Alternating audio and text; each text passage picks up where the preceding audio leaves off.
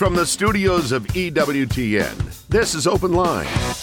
With today's host, Colin Donovan.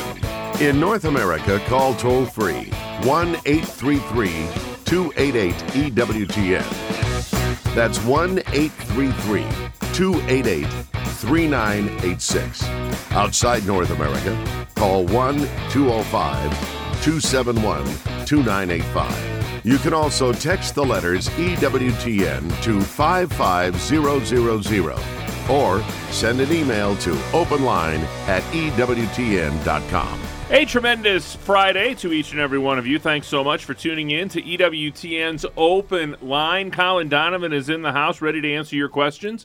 If you'd like to talk to Colin, the number is 833 288 EWTN. That's 833 288 3986. If you're outside the United States and Canada, your number is 1 205 271 2985. And we'll even put you straight to the front of the line at 1 205 271 2985. You can always send us an email, open line at EWTN.com, or you can text your question to Colin Text the letters EWTN to 55000. Wait for a response. Text your first name and your question. Message and data rates may apply. I'm Jack Williams, Charles Beery producing the program, Rich Jesse handling our social media efforts and screening your phone calls. So if you're watching us on YouTube or Facebook Live, you can type a question into the chat window and it may find its way to us by the end of the program. And our host, as he is every single Friday, Mr. Colin Donovan. How are you? I'm doing pretty good. How about you? Uh, terrific. Thank you very much. We haven't taken any emails in a while. We've kind of had some topics to discuss of late, so let's see if we can dig into Sure. this mailbag a little bit in the first segment of the program. Um, Lenny says, I am a Roman Catholic and have found saying the Jesus prayer throughout the day very helpful. I have recently found out it was an Orthodox Catholic devotion. My question is Is that a problem? I also heard it was prayed on knots uh, of rope. Is this ever used in Roman Catholicism and can it be used? Yeah, pretty much yes to all of those. Uh, it comes out of the first millennium, obviously, the Jesus prayer uh, uh, Jesus Christ, Son of God. I forget how the rest of it goes. I haven't used it myself in a long time. But that particular prayer is part of the apostolic, uh, post apostolic tradition of the church. Uh, despite the schism between the East and the West, I assume it's still used in our Eastern Catholic churches as well. Uh, and in a knotted form or just by repetition, those kinds of things would be similar to the use of a rosary or a chaplet. So uh, I don't think there would be any uh, issue at all with, with doing that. Wide open phone lines for you at 833 288 EWTN. That's 833 288 3986. Monty says, I'm in RCIA and my Protestant family asked about saints. Do saints just pray for us or can they take action? Well, any action that is supernatural requires God. Uh, they are with God, and uh, obviously they have a great influence with God. Uh, what He allows them to do and what they can do, of course, is entirely in His will, and they would follow that with absolute obedience, um, as they as they must. So, uh, you know, it's it's it's not really a question of looking to them to do things for us, but to intercede for us that the Lord Himself might uh, might accomplish that. And if in particular cases God, for instance, permits a saint to appear to a Catholic mystic who's living a life of prayer, uh, we can think of uh, Our Lady doing this. We can think of the apparitions of Our Lady.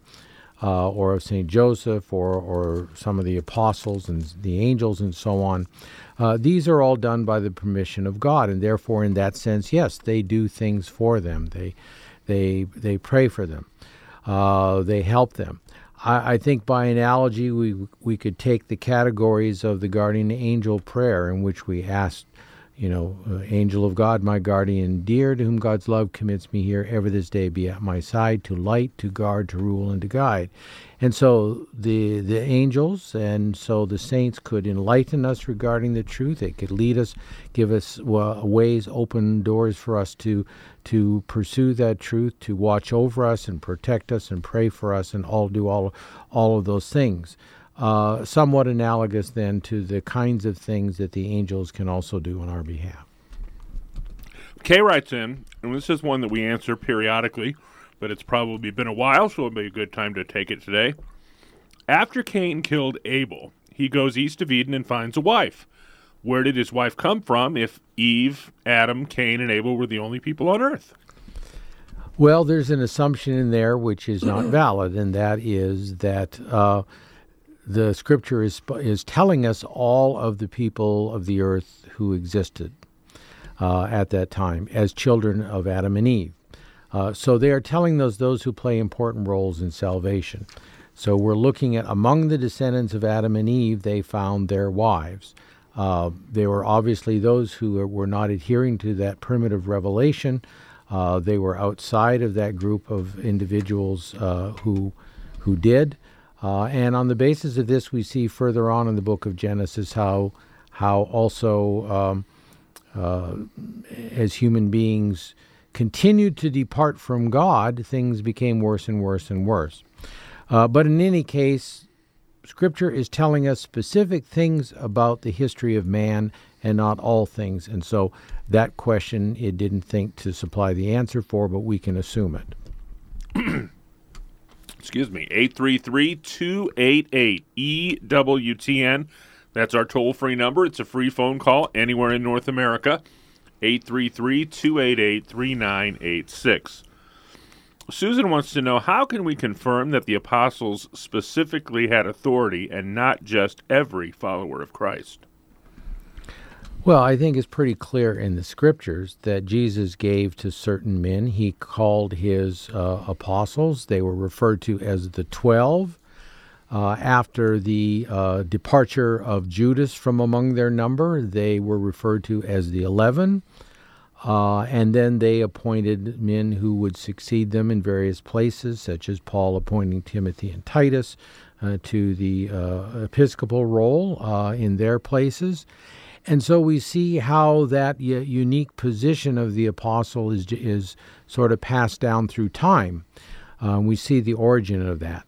In that, they were clearly among a particular category of people that we see described in Scripture those who were the immediate uh, apostles of Christ, those who were appointed to the role of the episcopacy, the episcopoi, those who were uh, probably in somewhat following the practice of Israel, which had the elders of the synagogue the, the, the priests were called the presbyters, the elders of the church, but they were in this secondary position. And then, of course, we see the apostles uh, creating the position of the deacons in order to assist them uh, in their own ministry. And so we see all of those levels of the hierarchy in the New Testament.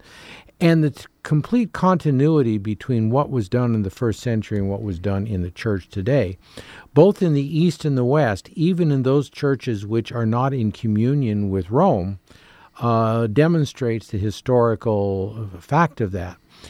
And you have to look at it from the insider's point of view as well.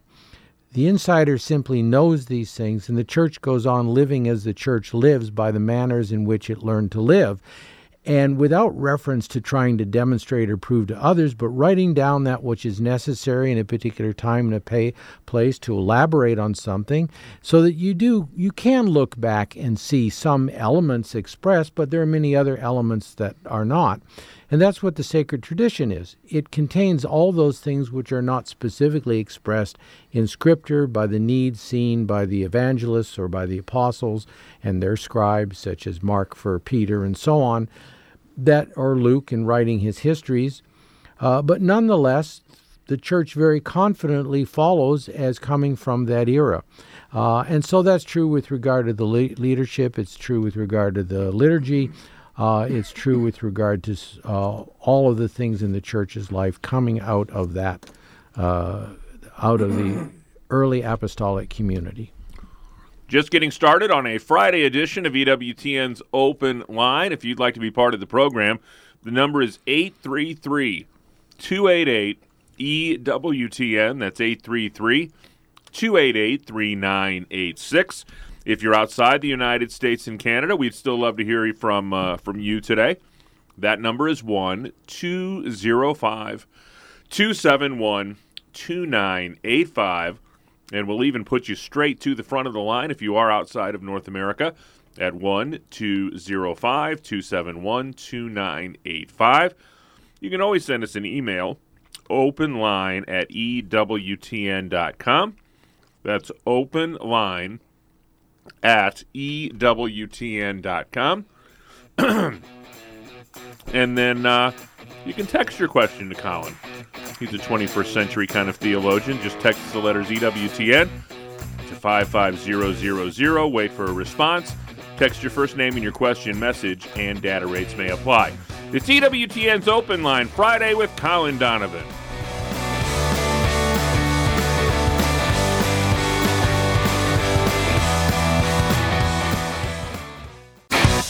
This is Open Line on the EWTN Global Catholic Radio Network. If you have a question, call 1 833 288 EWTN. That's 1 833 288 3986. Outside North America, call 1 205 271 2985. Or send us an email to openline at EWTN.com. From Rome to your home with news from EWTN's Vatican Bureau, you can watch all the important events from Rome even if you don't have TV access. Using the latest technology, we've made it possible to watch the latest news from the Holy See, all of it delivered directly to your home via live streams. Watch live on EWTN, YouTube, and follow us on Facebook, Instagram, and Twitter. 833 288 EWTN is our toll free number, 833 288 3986. Uh, first up today is Michael in Tulsa, Oklahoma. He's listening on Oklahoma Catholic Radio. Michael, you're on with Colin Donovan. Yes, Colin. Uh, the question I have is the Holy Trinity is always existing, always together. They're never separated. So are our Orthodox Jewish brothers praying to Jesus and not even knowing it? Well, in a certain sense, because it, uh, Judaism is a revealed religion. It, we speak of the Mosaic Covenant. Uh, they're trying to live that as they understand it. Of course, they are uh, have the difficulty of not having accepted the uh, tradition, uh, accepted the tradition uh, derived from Christ, and accepting Christ as the Messiah. But they certainly understand they certainly understand that they're praying to God. And so, therefore, the God that they're praying to is the God who is Father, Son, and Holy Spirit. Um, they would not acknowledge that. In a certain way, they consider us to be, you know, uh, not monotheistic, but polytheistic. Uh, they share that conviction with, uh, with Islam that we are uh, polytheistic by dividing God into three. Uh, and frankly, without faith in the nature of the Trinity as revealed through Christ in the church, uh, you can understand their reluctance to do that. They adhere very strictly to the monotheism which uh, they learned from Moses. Uh, so, you know, leaving God to sort out the exigencies of all of that and the consequences of all of that, I think they, they rightly pray according to their faith in God, uh, and they pray to the same God that we do, although they do not understand Him. And I think there's something to understand here, too, on the purely philosophical side, and that is that, you know, really from even before the time of Aristotle, uh, Moses having existed certainly by the time, you know, 1300 BC, and so that revelation. Um, but the, by nature, by reason, Aristotle derived that there must be a prime mover. There must be a supreme being of infinite, uh, infinite activity who can bring action to all potentialities in the created nature. And he exton- uh, understood that without any understanding of God in any personal sense. So that reason was very easily compatible with how the church understood God through revelation, both of the Old and the New Covenant. And that is an important consideration, when we, especially when we look at others outside of the church, to understand that one can appreciate that there is a God, because in a certain sense that's inherent within us. And we are striving for the infinite, we're striving for the God for God even though we may not know him or we may not have any details of that knowledge. As Aquinas tells us in speaking of the virtue of faith, its primary object is God. Now, the dogmas and the specifics of God are important, but it's faith in God that is the beginning of everything. And once we have that faith, and of course, with that faith in Christ and faith in the church, then the doctrines which Christ and the church teaches have authority with us. We call that revelation. Some have had the benefit of, of knowing these things, others have not, and they simply have a faith in God. And so, therefore, we leave to Him to sort all of that matter out, all of those things out. Uh, they pray to, to, God as they know Him and understand Him, and there are probably many people in the world who do that even without any kind of formal faith. And so we leave their salvation to the Lord and, and, and understand that He uh, is the judge of those consciences, as Pope Pius IX said back in the 1800s. Uh, and we do what we know we are obliged to do to evangelize, to preach the faith, to preach the gospel, to preach Christ, to preach the unicity and, uh, of Christ in the church as, as um, uh, Pope John Paul II's uh, prefect, Cardinal Ratzinger, said in, in 2000 in his document on the uniqueness or unicity of Christ in the church. We must preach that. And then we leave uh, the prayers and salvation to others who simply believe in God as best as they understand them, to Him, who alone is capable of discerning and acting outside of the formal things that He has given us through divine revelation. 833 288 EWTN is our toll free number. One line open for you at 833 288 3986. Next up is Dennis in Los Angeles, listening on shortwave radio today. Dennis, you're on with Colin Donovan. Yes, sir. Um, I had a real simple question for you all uh, that's been really at the top of my mind for a number of years now, uh, ever since I was a small boy. Mm-hmm. And I uh, was receiving uh, piano lessons. Uh, I think when I was in kindergarten uh, up at Immaculate Heart of Mary, and um, uh, thing that was on my mind was uh, what are the dogma concerning the passings of Saint Paul and Saint Peter? Concerning, you mean the death, the deaths of them? The passings of them, yes, sir. Yeah. Um, pretty much a part of the historical record, isn't it?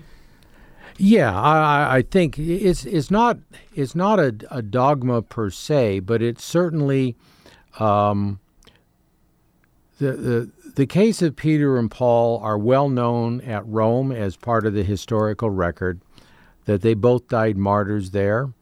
Um, any of the movies that have you've you've seen from the uh, the great biblical movies of the 50s and 60s that were done where they show Peter dying upside down on the Vatican Hill, uh, those kinds of things. Th- those are not dogmas, but they are they are certainly historical facts, such as upon which uh, the church is indeed uh, somewhat dependent. In the same way, Judaism depended on the fact of the Mosaic revelation.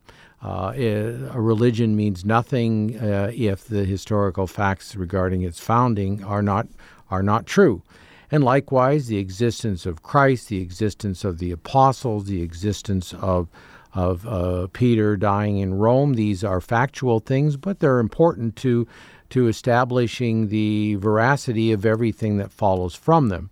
So they're not dogmas, uh, at least in the case of Peter uh, other than that the church has constantly restated them. So they are certainly part of the teaching of the church on the level of, of the historical record affirming, and the church uh, affirming that as part of her own position. So uh, the the fact that Peter died in Rome, and this is the Roman See. That Paul was was uh, also in Rome, and he is seen as a co-founder uh, of that diocese. Uh, both of them during the uh, emperorship of Nero. Um, I'm not exactly sure what other historical records, uh, but uh, affirm that, but certainly there are no other claimants. You don't have anybody else in the Mediterranean basin uh, claiming to be the places of either of these apostles dying. So that in itself is an inferential uh, thing that supports that. Now, there are other things which over time history and archaeology show. Uh, it's known, for example, that uh, when uh, somebody like that passed away, there was very often early on in the church a little shrine indicating to indicate that, and this was uh, said to be also in the 160s or so. That uh, when the persecutions uh, relaxed a little bit, and the church was able to do it, it built a little shrine at the place where Peter died. Uh, and that later on in this place, uh, there was then when Constantine legalized the church, uh, they necessarily built a, a, great church over that position, uh, and that was the Constantinian Basilica of St. Peter. Uh, and of course, in the Renaissance, we got the Renaissance Basilica, which is what we have there today, built on top of the location in the same place, which is said to be the place of the martyrdom of, of Peter. And here's where the inferential archaeological evidence dies or, or arises. In the 1940s, Pope uh, first um, it would have been Pius XII, and later on Paul VI in the 60s authorized archaeological uh, digging around underneath that, and it discovered most of the elements of the historical record on the death of Peter. This was the place of Nero's circus, which means uh, basically a horse track on the Vatican Hill. Uh, there was a uh, there was a cemetery uh, next next to it. All cemeteries in Rome were built outside the walls of the city because having the dead among was something that was not, you know, permitted in the cities. Uh, so the cemetery was there. They found the pagan tombs and so on of aristocracy as well as common people. And they found a little uh, area with some remains of this shrine. And eventually they discovered some bones which were in a, uh, in a box.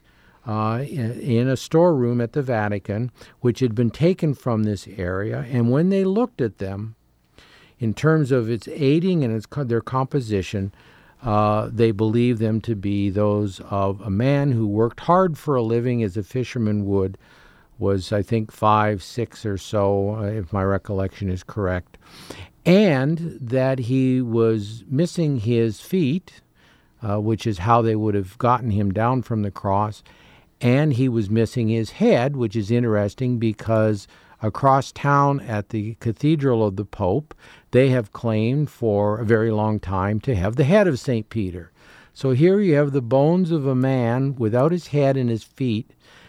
The head is at the uh, at the uh, Lateran Basilica. The other remains remained under the St. Peter's Basilica. And all of this is archaeological inference, but there is nothing contradictory in the historical record that doesn't support the original conclusion that this was the place that Peter died. With Paul, uh, I'm not uh, sure of the record there, but um, uh, again, uh, I don't think you will find any counterclaims historically, archaeologically, or otherwise to the account that he was beheaded as a Roman citizen, would have been uh, during the reign of Nero, the despot, who I believe shortly uh, met his fate uh, as well, a much less happy fate than St. Paul's. 833 288 EWTN is our toll free number. 833 288 3986. It's EWTN's Open Line Friday with our very own Vice President of Theology, Mr. Colin Donovan.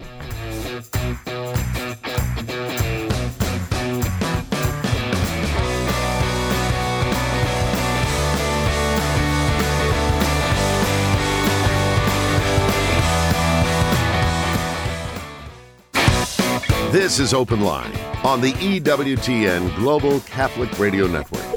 Wanted to take an opportunity to say hello to everybody listening to us today on Holy Family Radio in beautiful Fairfield, Iowa. Congratulations to Mary LaFrancis and her whole team at 103.5 FM, now celebrating their seventh anniversary. Congratulations from all of us here at EWTN Radio. 833 288 EWTN is our toll free number. Couple of open phone lines and plenty of time for your calls at 833 288 3986. Next up is Tim in Cincinnati, Ohio, listening on Sacred Heart Radio. Tim, you are on with Colin Donovan. Hi, thank you for taking my call. You're welcome. I work with the uh, with the RCIA program at my parish, and there was an interesting conversation uh, at a recent session where um, one of the fellows who is um, uh, considering becoming Catholic uh, brought up that he has no problem with the true presence of Jesus in the Eucharist, but he just cannot wrap his mind around the uh, the body and blood that the uh, that what once was bread is now the actual body of Christ, and what was once wine is now the blood of Christ. Mm-hmm. Can you help me out with how to address this? Sure.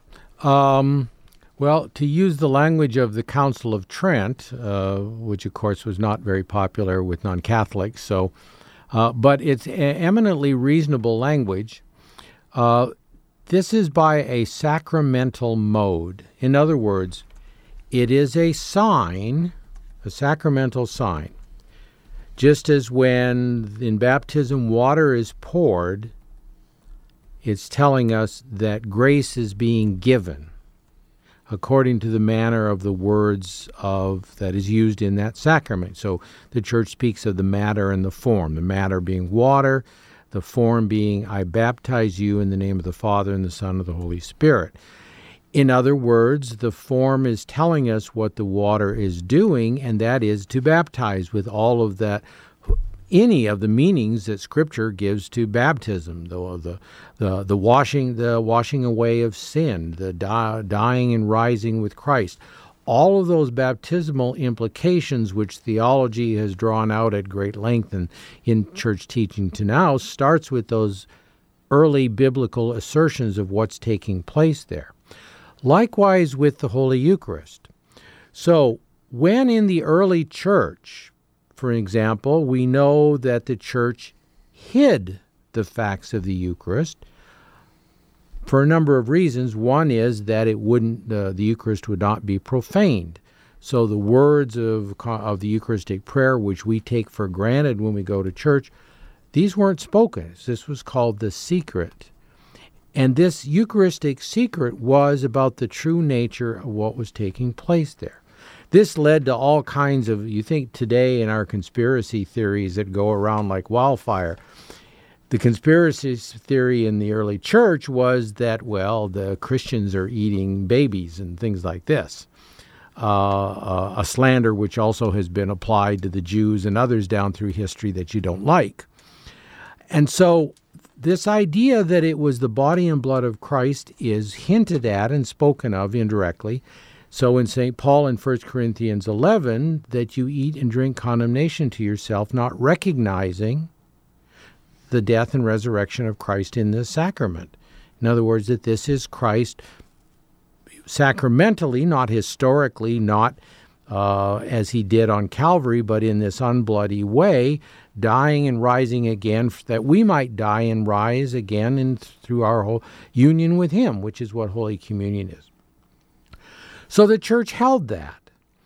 And in the middle of the second century, we have Justin Martyr, uh, who was an apologist for the faith, uh, explaining how we believe that after the consecration, that after the prayer is said over the elements, we receive Christ's body and blood. Not a lot of explanation, but that was what the church said and believed. In the Middle Ages, up especially in the scholastic era, Thomas Aquinas and all of the theologians of the Middle Ages arrived at an explanation of this. It's an explanation. In a way, it is part of the faith because the church has, has proclaimed it to be part of the faith. And that's what, in the catechism, as you're going through the RCIA, you will, uh, be, you know, will see, and he'll want to understand this change of the substance of the bread and the wine into the body in Christ. In other words, think what must take place. If in receiving Holy Communion the bread was still there, and you received it as if Christ, or in receiving from the chalice, the wine was still there and you received, there would be a form or a species, as theologians like to say, of idolatry there. In that you are showing the honor and reverence to what is otherwise a material species as if it were God. In fact, in the uh, the Lutheran explanation of the Eucharist, it's called consubstantiation. In other words, the bread doesn't go away. Yes, it's mystically Christ and all of that, but the bread is still there. The Church says no. We don't worship the bread. We don't worship the wine, but rather the whole substance, that which makes a thing to be what it is, goes away, and Christ's body is present sacramentally because the bread is a sacramental symbol of his body, just by its nature. In the case of the wine, the wine goes away, what is its nature, and Christ's blood is present. Now, part of the mystery is that you can't have one without the other, and that's why the church says the whole Christ, body, blood, soul, and divinity, although the signs point to only one element the bread to the, uh, to the body and the wine to the blood but they go away. And then by a further miracle, and you might think of the question the Jews asked Jesus in the, uh, in the sixth chapter of John. By a further miracle, we are not experiencing the eating of flesh and the drinking of blood as in some non Christian religions or in some cannibalistic way but rather, by another miracle, that which makes it look like bread is still there, and that which makes it look, taste, smell like wine is still there, and yet it is not bread and it is not wine. So there's not only, in a way, the miracle of the of the of the con, of the transformation, the transubstantiation, but in a way, the very fact that those accidents, those properties, those signs, those things which actually make it a sacrament, that you see one but it is another, those things are there by a miracle when you receive it. And they go away when there and we even say the presence of Christ goes away when those accidents go away. So a period of 10 or 15 minutes or so. So there's a lot of miracles going on in the Eucharist, but the main thing is that no time in history has the church ever asserted uh, whether St. Paul in his letters or the uh, first and second and third and fourth and fifth century fathers of the church that the Eucharist was anything other than Christ himself. And it took about a thousand years to come up with a somewhat intellectually satisfying explanation of it. Uh, but it really is because it takes care of all of the questions of whether bread remains or wine remains, and why do we see the uh, see the color, the taste, the smell, experience those things. But the reality is Christ, and that's what the explanation of it is aimed to do. The fact of it, the church has always believed, even when there was no elaborated theological explanation for it. Grab that open phone line at 833 288 EWTN. That's 833 288 3986. Next stop is South Bend, Indiana. Andrew is listening on Redeemer Radio today. Andrew, you're on with Colin Donovan. Hi, Colin. Good to talk to you. I have a question. Okay. The Catholic Church practices infant baptism, and it's clear in the Bible that that was never the case. And I was curious why you guys have gone that route. Uh, it's because we never went any other route. Um, th- this is a sort of goes back to an earlier answer on this program, and that is that the church lived its life not in feeling in need of giving uh, long-winded explanations of what uh, that came when the you know various attacks upon the faith and the church and the teachings uh, uh came about. So the church simply baptized infants. Uh, the Western Church did, the Eastern Church uh, did. Uh, that's why the Orthodox, the Greek Orthodox, and all the other Eastern churches, the Coptic and so on, uh, they baptize infants. In fact, they they give them in the entire initiation of the Christian faith, baptism, confirmation, and Eucharist, to as a baby. In the West, we have not done that uh, in many many centuries now. Uh, we reserve the Eucharist for when first confession is, and that's at the age of reason. So this is, and confirmation is now even often later than that. So the church didn't set out to uh, provide uh, uh, an apologetic. It simply lived its life, uh, and that you not that common life as a church was certainly challenged by heresies and minor schi- minor schisms and so on. But for a thousand years was basically disturbed, and all of the sacraments uh, who were present there and lived. Now, again, as with some of the other cases I mentioned, like the Eucharist and the, and the presence of Christ in the Eucharist, you look back into the scriptures and you see, oh, well, that explains something that maybe I didn't understand before. That explains why Paul, when he got out from prison, baptized the whole household of the jailer or other things like that. That explains why the Jews initiated their children, the males, into their particular role through circumcision. Uh, the women were assumed to be Jews because they, you, you know where the woman comes from. the man can be suspect. So they were initiated. So Judaism was passed on by nature, and in the case of the male, by, uh, by a particular form of initiation. So if the household of the God of the God of Israel, entire families were members of that household of God, why does now in Christianity we're you know we don't we don't invite the kids in till they can tell us they want to be in the family or until later. No. Judaism was preparatory for Catholicism, for Christianity. And so, as whole households came in, were members of Israel in Judaism, whole households are members of the new Israel in Christianity because that is the will of God. That's what He prepared and disposed in Israel, and that's what He gave the church. And the church lived. Now, along comes people who, who say, Well, I don't see that in Scripture. That's fine.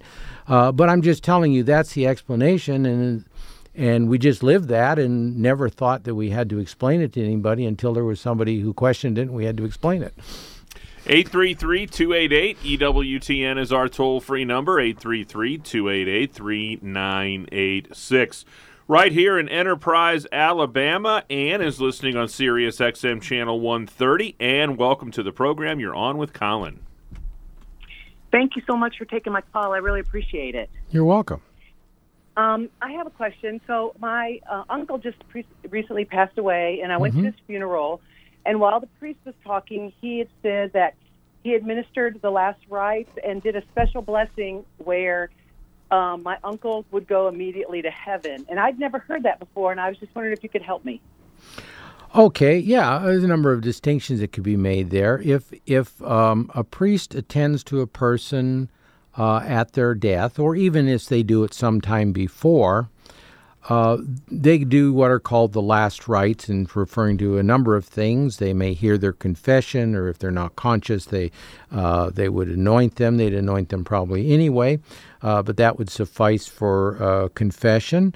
Um, and they give them viaticum, the whole the special name we give to the Holy Eucharist to a person who is is dying, uh, and then even the what's called the apostolic benediction, uh, which the Church gives every priest the right to give the a benediction, essentially of the, as if it were the Pope or a, or a bishop, uh, to an individual at the time of their death. That and here's the catch: as with all these kinds of things if they are disposed and repentant, can deliver them from the con- temporal consequences of original sin.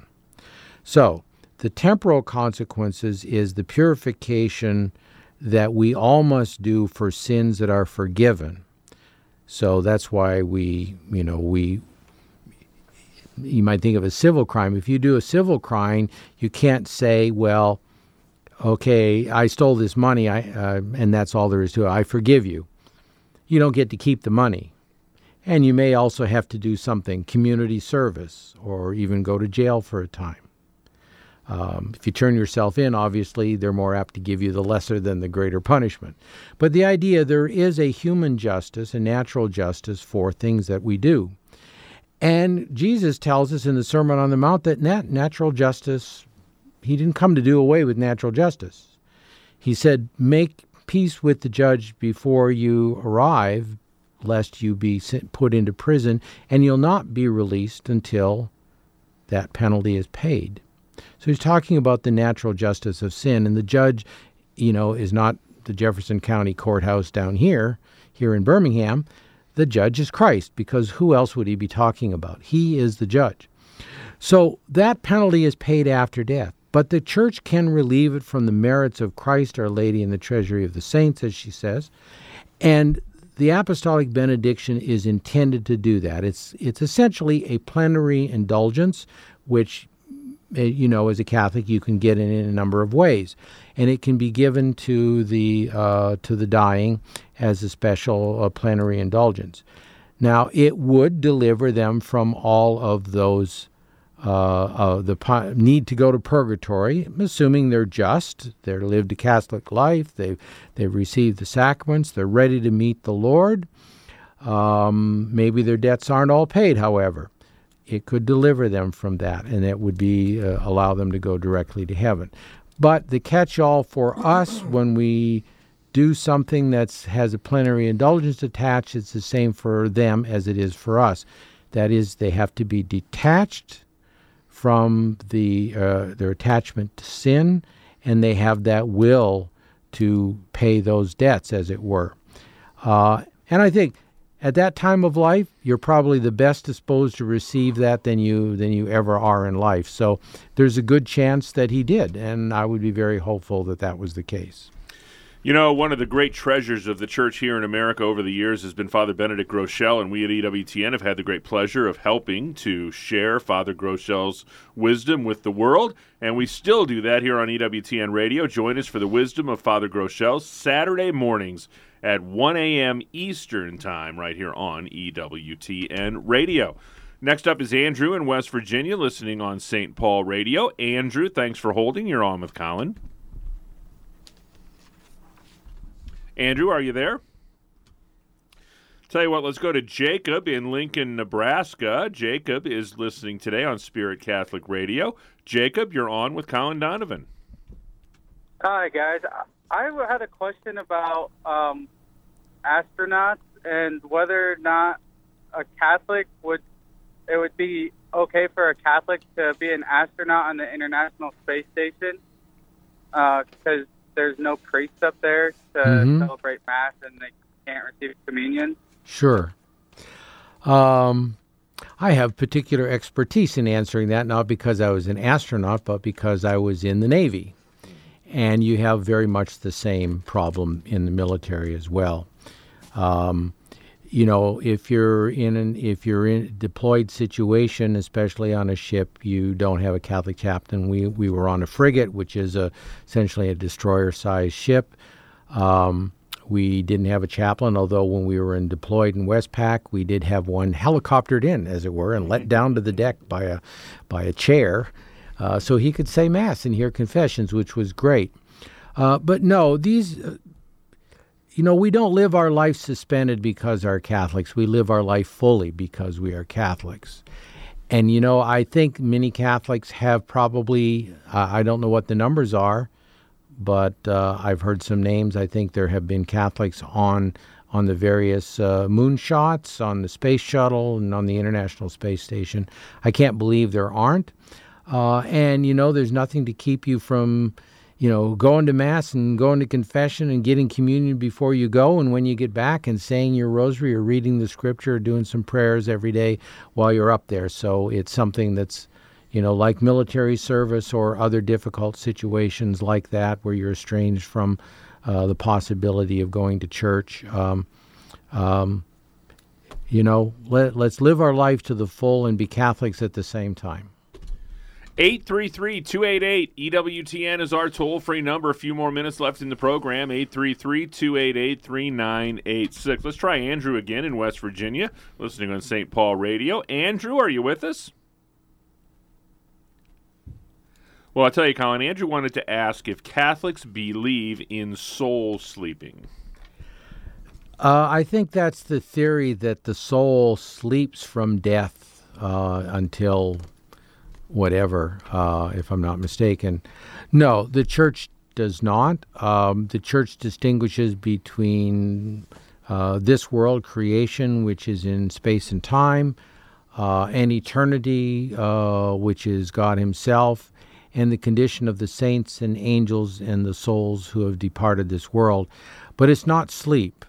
Um, we can pray for and pray to the souls who have passed the saints, we do that. The church canonizes individuals to give us the assurance that they're with God. We can ask their prayers. Uh, they are not sleeping. Uh, the souls in purgatory, likewise.